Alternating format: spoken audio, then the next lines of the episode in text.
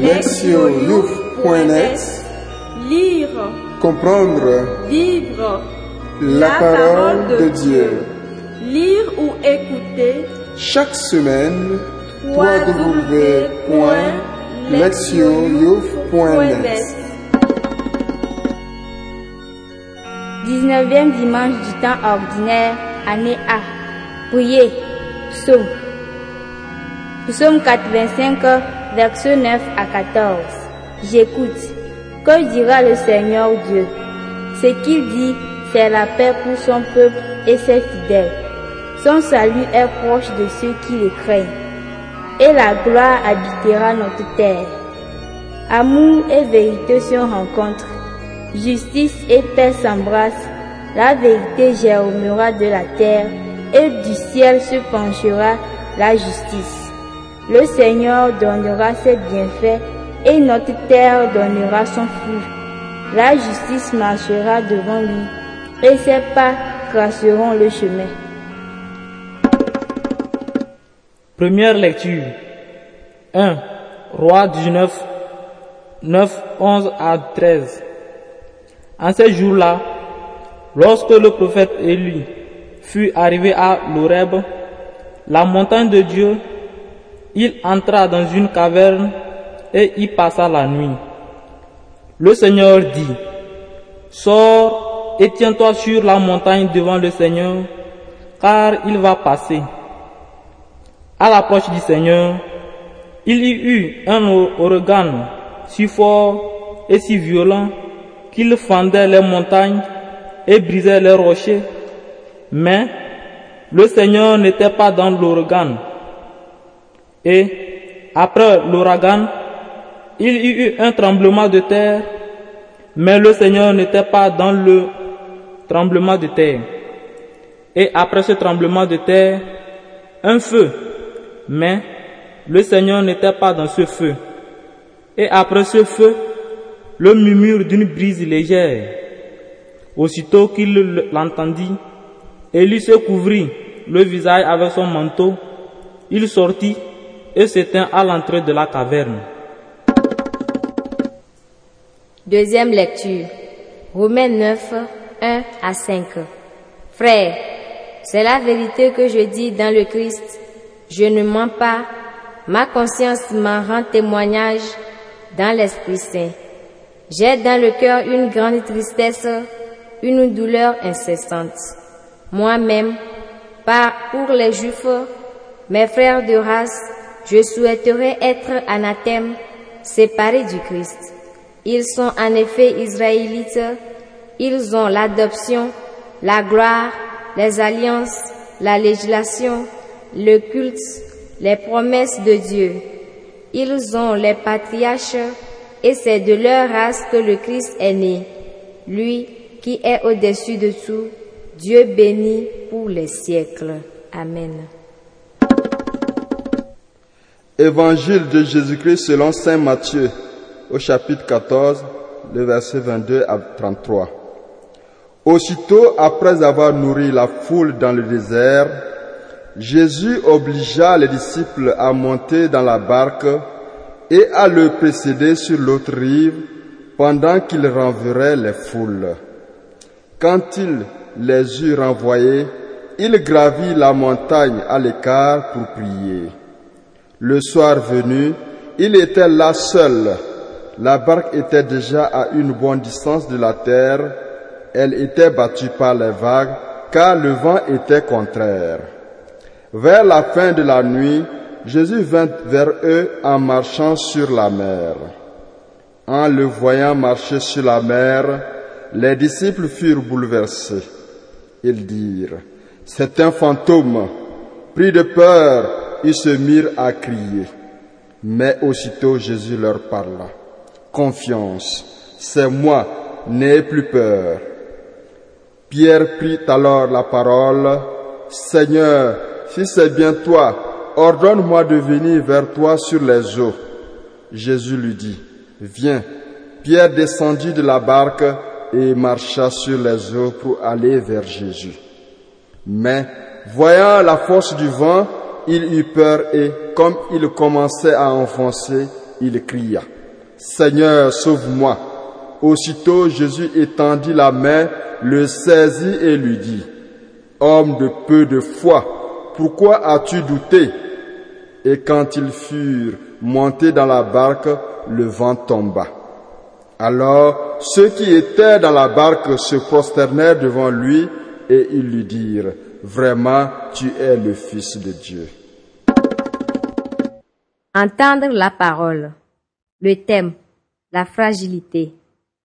Dans la liturgie de ce dimanche, nous sommes mis en présence de trois grandes figures bibliques en situation de fragilité et de vulnérabilité extrême, ce qui pourrait potentiellement les empêcher de mener à bien leurs missions respectives. Nous rencontrons d'abord le prophète Élie qui vient de démontrer que Dieu, que le Dieu d'Israël est le seul vrai Dieu en faisant tomber le feu du ciel sur les prophètes de Baal, ce faux Dieu adoré par le roi Akaz et sa femme Jézabel. Pour se venger, cette dernière décide de tuer Élie. Le prophète s'enfuit alors vers le mont Sinaï. Arrivé là, et dans un état de lassitude et de confusion, il se plaint à Dieu, exprimant son découragement et sa résignation. « Je suis rempli d'un zèle, jaloux pour le Seigneur Zab- Zabaoth, parce que les Israélites ont abandonné ton alliance, ils ont abattu tes autels et tué tes prophètes par épée. Je suis resté moi seul, et ils cherchent à m'enlever la vie. » Dieu lui répond et en vient à parler avec lui d'une façon toute particulière. De fait, on croyait que les faux dieux adorés par la majorité des non-israélites de l'époque étaient des, des puissances qui se manifestaient dans les phénomènes naturels comme les orages, les tornades, le feu, les tremblements de terre. Or, c'est par un doux murmure et du milieu d'une brise légère que la voix de Dieu parvint au prophète. Dans ce récit, nous pouvons remarquer un énorme contraste entre les puissances de la nature qui sont violentes et destructrices et le doux murmure d'une brise matinale. Cette histoire nous enseigne deux choses importantes. D'abord, elle nous rappelle que le Dieu d'Israël est différent des faux dieux de la nature. Le vrai Dieu n'a pas besoin de manifestations, de puissance écrasante pour accomplir ses desseins. Son doux murmure est infiniment plus efficace que le roulement de tonnerre d'une idole. Ensuite, elle nous montre qu'Élie est très fragilisé quand il reçoit cette révélation. Il se sent menacé et doute de lui-même et de sa mission. Et c'est dans ces circonstances-là que Dieu lui apparaît avec délicatesse et douceur. Cette douceur n'a rien à voir avec l'impuissance et l'inaction. Au contraire, comme nous le verrons dans les versets suivants, Élie reçoit les instructions très précises en vue de combattre ses ennemis. Toutefois, Dieu vient à la rencontre du prophète avec la douceur qui convient à l'état de ce dernier. Cette scène, nous le voyons, manifeste bien que la faiblesse humaine n'est pas un obstacle à l'accomplissement des projets de Dieu qui agit même par l'intermédiaire de créatures fragiles.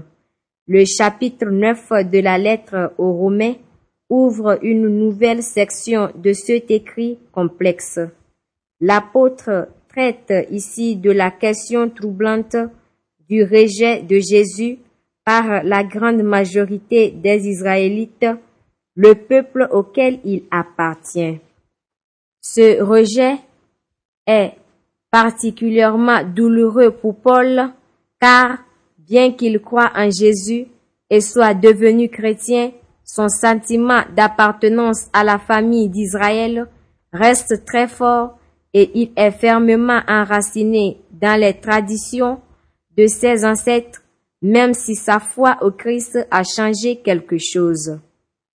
Dans l'une de ses affirmations les plus chargées d'émotions, l'apôtre écrit « J'éprouve une grande tristesse et une douleur incessante à mon cœur. Tristesse et douleur causées par le fait que son propre peuple a rejeté Jésus. » Paul était un, déchiré, était un homme déchiré intérieurement par un conflit de loyauté. Son extrême engagement vis-à-vis du Christ et de l'Évangile d'une part, sa loyauté envers son peuple d'autre part. Nous sommes ici en présence d'un homme qui vit un conflit, qui vit un conflit intime, d'un être humain si fragile qu'il va jusqu'à dire qu'il souhaiterait être maudit et condamné si cela pouvait être en quelque manière bénéfique à son peuple. Avec tristesse, Paul rappelle tous les privilèges que les Israélites ont reçus de Dieu, en commençant par l'adoption filiale qui les a fait enfants de Dieu. Il précise aussi que le Christ lui-même est issu de ce peuple qui, au terme, l'a désavoué. Cet état d'esprit et de cœur ne révèle pas du sentiment momentané et passager. L'apôtre a porté cette souffrance et cette tristesse tout au long de sa vie et de son ministère. Mais il fut tout de même en mesure d'accomplir sa mission grâce à la présence aidante de Jésus. Ce à quoi il se réfère dans une autre lettre, citant les paroles de réconfort qu'il a entendues du Christ. « Ma grâce te suffit, car la puissance se déploie dans la faiblesse. » Et il poursuit. « C'est donc de grand cœur que je me glorifierai, surtout de mes faiblesses, afin que repose sur moi la puissance du Christ. » Paul, nous le constatons, consent à sa faiblesse et à sa fragilité personnelle. Il va même jusqu'à s'en réjouir, sachant qu'elles peuvent être surmontées par la grâce et le secours que donne Jésus. C'est ce qui lui a permis de poursuivre son ministère. Pierre est le héros du texte de Matthieu que nous lisons en ce jour. Parmi les passages centrés sur cet apôtre et propres à cet évangile, nos versets sont les seuls à montrer la fragilité et le peu de foi de ce dernier. C'est aussi en Matthieu et en Matthieu seulement que nous voyons Pierre essayer de marcher sur l'eau. Au début, il réussit en faisant courageusement quelque part sur les vagues. Puis, il montre sa fragilité et sa vulnérabilité lorsque, confronté au vent qui se lève, il perd confiance et commence à couler. Alors, par un geste vraiment touchant, Jésus étend sa, étend sa main pour sortir son disciple en train de se noyer et le ramener en sécurité dans la barque. La réaction des autres disciples est elle aussi marquante. Ils se prosternent devant Jésus dans un geste d'adoration. Ayant assisté à l'action salvatrice de celui qui a pris en compte la faiblesse et la fragilité de Pierre, ils le reconnaissent comme le Fils de Dieu, partageant sa divinité. En ce sens, constatons-le, seul Matthieu nous montre Jésus en train de tendre la main vers ce disciple dont le peu de foi est miné par le doute et par la peur. Pierre tombera de nouveau et de façon plus grave à Gethsémani.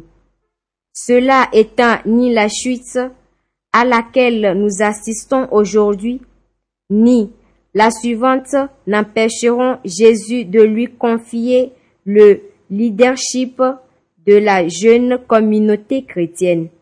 De nouveau, nous apprenons que le peu de foi, le doute et les peurs ne constituent pas un obstacle pour Dieu, qui poursuit ses desseins par l'intermédiaire d'êtres humains ô combien fragiles. Les héros bibliques ne sont jamais irréprochables ou invulnérables. Pratiquement aucun et aucune de ceux et de celles par lesquels Dieu a agi et qui ont eu pour mission d'accomplir son œuvre dans l'histoire n'étaient irréprochables et invulnérables. Tous et toutes étaient faillibles et fragiles. Dans la liturgie de ce jour, nous voyons trois des personnages bibliques les plus importants, Élie, Pierre et Paul, dans des situations de détresse et de grande vulnérabilité. Élie était découragé, perdu. Paul se trouvait profondément déchiré entre son engagement pour le Christ et sa loyauté à l'égard de son peuple. Pierre, désireux de ressembler à son maître, n'a pas pu tenir sa résolution lorsqu'il a été affronté à un environnement menaçant. Il prit ainsi douloureusement conscience d'être un homme de peu de foi. Dans les cas d'Élie et de Pierre, nous voyons comment Dieu et Jésus ont rejoint respectivement le prophète et le disciple avec une douceur très réconfortante. Paul, dans son long argumentaire qui couvre les chapitres neuf à onze de la lettre aux Romains, en arrive à cette conviction que Dieu ne désavouera jamais les Israélites et même qu'en fin de compte, ces derniers accueilleront la lumière de l'Évangile. Ces trois lectures nous apprennent que Dieu connaît bien la fragilité humaine, mais elle ne le dissuade pas pour autant de confier une mission à des êtres faillibles. Dieu agit dans et à travers les limites et les lacunes des personnes, les assistant pour qu'elles collaborent à son projet de salut dans le monde.